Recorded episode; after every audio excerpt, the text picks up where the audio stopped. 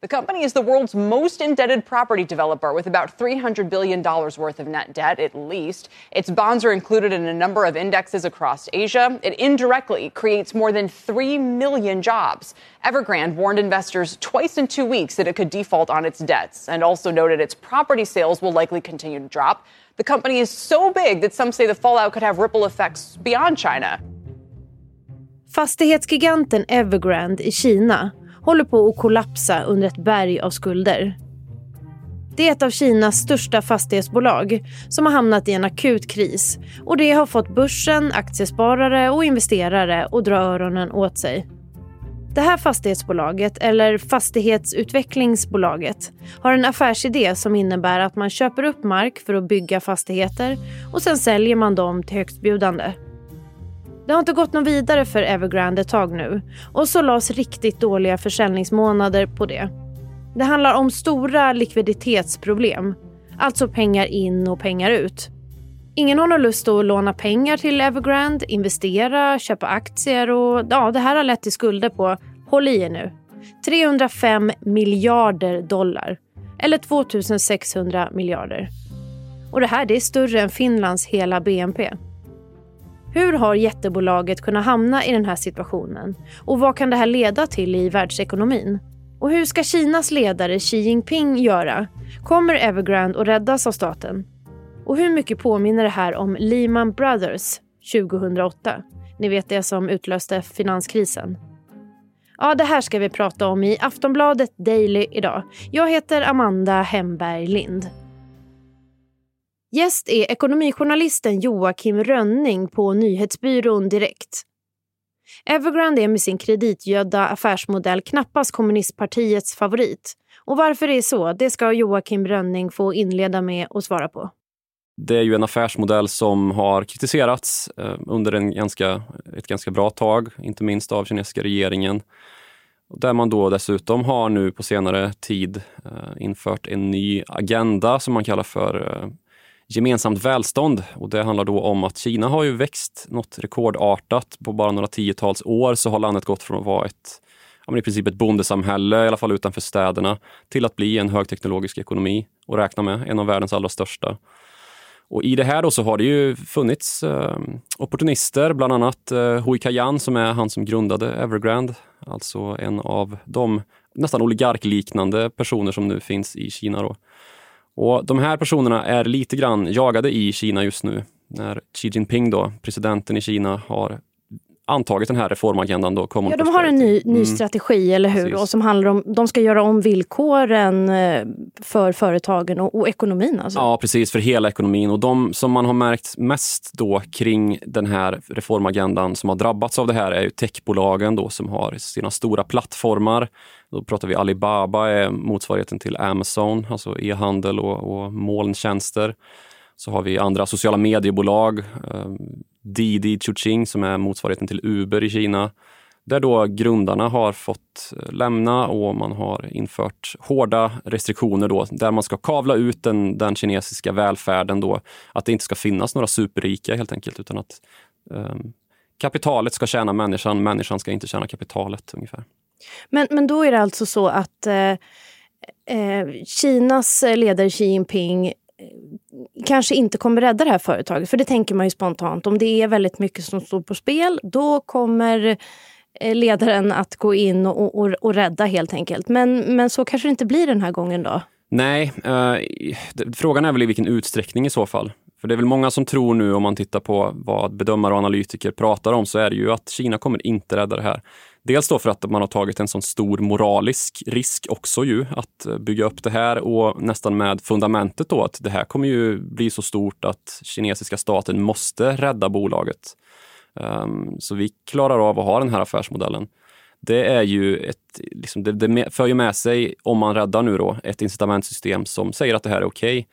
Och då ska man också minnas då att Kina styrs av ett kommunistparti Eh, så det här är ju raka motsatsen till vad socialismen vilar på för, för grundideologi, liksom att allas välfärd ska tjänas uh, i första rummet. Så det, det, är svårt att se då att Kina skulle rädda uh, Evergrande nu, men däremot så, så finns det många som tror att eller det, det finns skäl att argumentera för i alla fall att Kina kommer Eh, liksom eh, rycka ut och hjälpa till, sett till då att rädda småsparare och leverantörer och kunder då som inte får eh, ja, men betalt på sina, de lån man har ställt ut till Evergrande eller om man har liksom skickat in en deposition och plötsligt liksom inte har en lägenhet att vänta på utan att man förlorar hela insatsen när, när Evergrande kollapsar och går under. Sånt är ju vad som kan leda till då spridningseffekter. Sen så finns det också en finess med Kina om man jämför med, eh, för det är många som har dragit sig till minnes Lehman Brothers, den stora investmentbanken som var USAs fjärde största under, och som också kollapsade och utlöste finanskrisen 2008. It was a manic Monday in the financial markets. The Dow tumbled more than 500 points after two pillars of the street tumbled over the weekend. Lehman Brothers, a 158 year old firm, filed for bankruptcy. Down by bad mortgage investments, Lehman, which has 25,000 employees, will be liquidated. Ja, så lät det när amerikanska investmentbanken Lehman Brothers kollapsade 2008, vilket resulterade i den globala finanskrisens utbrott. Finansvärlden pratar just nu om den här kopplingen mellan det som hände 2008 och Evergrande. Så är det här en ny Lehman Brothers-kris eller inte? Nej, det är inte riktigt det. Um, är väl de flesta ganska eniga om nu mer. För det här är då visst också ett bolag som har kopplingen är ju till fastighetsbranschen, för det var ju samma sak. Bostadsbubbla som sprack i USA och Lehman Brothers gick under.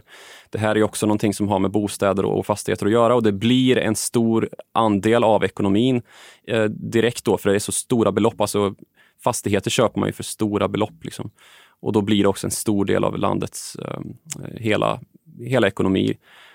Men det här är då i ett land där det finns ett helt annat ekonomiskt system där kinesiska kommunistpartiet, alltså kinesiska staten, äger bankerna på ett helt annat sätt än hur det, det ser ut Det går inte att jämföra med, med, med, banksystemet man själv vet då här i väst, eller hur? Nej, precis. Här är det ju privata banksystem. Visst, det finns statliga inslag och inte minst under 2008-2009-krisen där när vi fick eh, på flera håll i Europa och även i USA då, gå in och rädda banker med eh, statliga, alltså skattepengar men det här är då ett land där man, där man har en helt annan kontroll över banksystemet och dessutom så har Evergrande inte så jättemycket banklån faktiskt. Man har gått via obligationsmarknaden.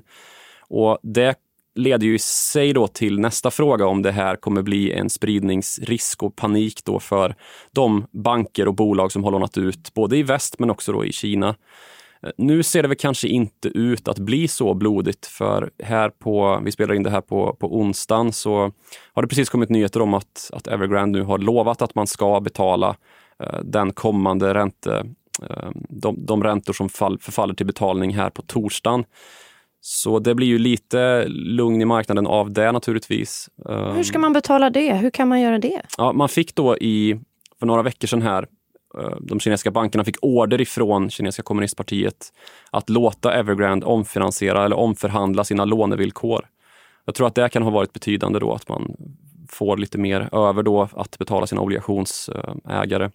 Kan det handlar någonting om anseende också? För om Xi Jinping har gått ut med att nej, nu ska vi sätta hårt mot hårt, hårt mot företagen och göra om ekonomin och sådär, då kan man heller inte eh, rädda ett företag på det här sättet för då sänder det helt fel signaler. Kan det handla om något sånt? Mm, absolut, det handlar ju jättemycket om det. Och I Kina så är det ju, Xi Jinping har ju växt till att bli den, den liksom största ledaren och den mest eh, uppskattade ledaren sedan sen Mao Zedong.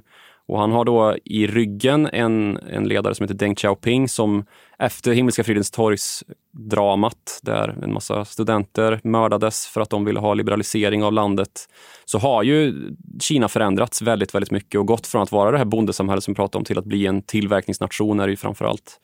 Nu så, så har eh, de här liberaliseringstendenserna då som, som Deng Xiaoping satte igång och som möjliggjorde att Kina blev ett teknologiskt välfärdsland nästan. Man är fortfarande ett, ett utvecklingsland men är på väg i kapp. Um, det har ju då lett till att det har blivit en del effekter som inte är så positiva om man ska se till den socialistiska ideologi som, som Xi Jinping då lutar sig mot. Så han är väl lite av en, en han försöker väl avväpna en del av de här liberaliseringarna och, och liksom städa upp efter det som Deng Xiaoping gjorde och komma tillbaks lite grann till en modernare version av vad Mao Zedong var. Men hur drabbas eh, medborgarna i Kina av det här? Då? Ja, det beror ju på vad som, vad som sker nu. Men jag, som sagt så tror jag väl att det blir svårt för Xi Jinping då rent eh, liksom, moraliskt och sett till hans eh, ja, men höga anseende. Jag tror det skulle vara ett stort misstag av honom om han valde då att, att helt låta det här falla okontrollerat och att det skulle bli den här, det här scenariot som alla är som mest rädda för då, att det blir en okontrollerad kollaps och spridningseffekter som är stora i det finansiella systemet inuti och utanför Kina. Det skulle ju kunna leda till social oro. Det har vi redan sett att eh, ja, men det, det, här är ett fastighetsbolag men också de har finansiella produkter så man kan, man kan köpa fonder hos eh, Evergrande och sen så de här som har satt in pengar då som har kommit till Evergrandes lokala kontor och protesterat och krävt att de ska få sina pengar till betal, betalda tillbaka. Och det är ju naturligtvis mardrömsscenariot att ett, en sån eh, utvecklingstendens ska bita sig fast. Det finns en eh, Sverigekoppling också. Kan du berätta om den? Ja, Evergrande det är ju ett konglomerat. Som jag sa, de håller på med fastighet och finans, men de har också eh, verksamheter inom media, hälsovård eh, och det är ju då för att gå i linje med de mål som kinesiska kommunistpartiet satt upp. Och ett av de målen är att man ska utveckla elbilar. Och då gjorde man så att man köpte upp NEVS som står för National Electric Vehicle Sweden som då är eh, för detta Saab, Saab Automobile som gick i konkurs. Och det är ju då helägt av, av Evergrande, ett dotterbolag till Evergrande. Och dessutom så har man fram till ganska nyligen också ägt Koenigsegg, den här supersportbiltillverkaren. Eh, 20 procent i, i Koenigsegg. Så det finns kopplingar till Sverige, men eh, ja, det som Nevs har varit mest omtalat för på sistone är ju lite grann att det finns problem med eh, finansieringen och att man då har fått eh, varsla 300 personer i Trollhättan, där ju Saab byggdes en gång i tiden. Så det har ju varit en, en liksom pågående ska man säga, fadäs kring Nevs. Kommer det bli några bilar igen? Man har ju liksom rättigheterna till, till Saab och det gamla, eh, de gamla designskisserna som man, som man byggde bilar på.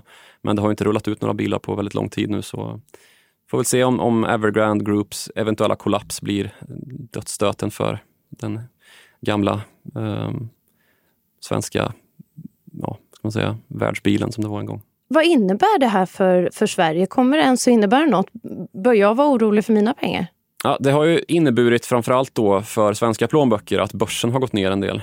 Ehm, det var ju här på, på måndagen i den här veckan som vi såg en rejäl sättning och då är det ju så att finanssystemet hänger ihop. Det här är då ett bolag som är noterat i Hongkong, Evergrande, och där var aktien, har ju kraschat och kollapsat nästan till.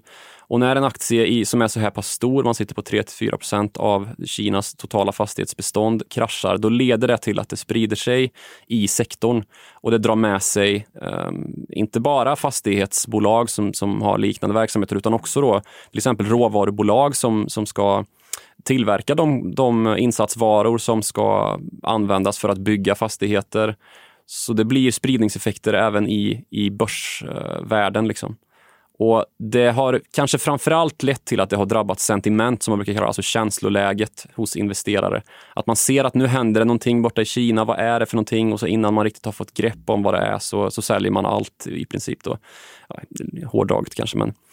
Och den här, det här liksom känsloläget, det, det omfattar ju mycket mer än bara Evergrande just nu. Det finns uh, många osäkerhetsfaktorer. Vi har precis kommit ur en pandemi. Börsen har gått superstarkt de senaste ett, ett och ett halvt åren sedan pandemikraschen var 2020 i mars. Och det är höga värderingar. Vi har nyss noterat börsrekord.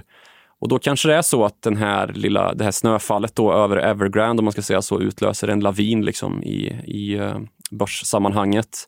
Men nu har det, liksom, det har bättrats på känsloläget. Man har sett att det har öppnat ganska långt ner i Asien, men det, det klättrar på under dagen. och um, Det har absolut stillat sig och nu kanske blicken kommer vändas lite grann mot centralbanker istället och vad de gör, för det är ju det som har styrt den här börsuppvärderingen, att man har så extremt låga räntor, man har stödköp i marknaden som då driver upp kurser. Så det kommer nog uh, tilta över lite grann det här nyhetsläget om det inte händer något markant då. Om det skulle visa sig att Evergrande kanske har ljugit då om att man ska betala sina, sina förfallande räntor här på torsdagen och att det ställs in, då kan det nog tilta tillbaka dit. Men annars så är det flera centralbanksmöten här i veckan som nog blir mer bevakade framöver. Sist här hörde vi Joakim Rönning, ekonomijournalist på nyhetsbyrån Direkt. Du har lyssnat på Aftonbladet Daily och jag heter Amanda Hemberg Lind. Vi hörs. Hej då. Du har lyssnat på en podcast från Aftonbladet. Ansvarig utgivare är Lena K Samuelsson.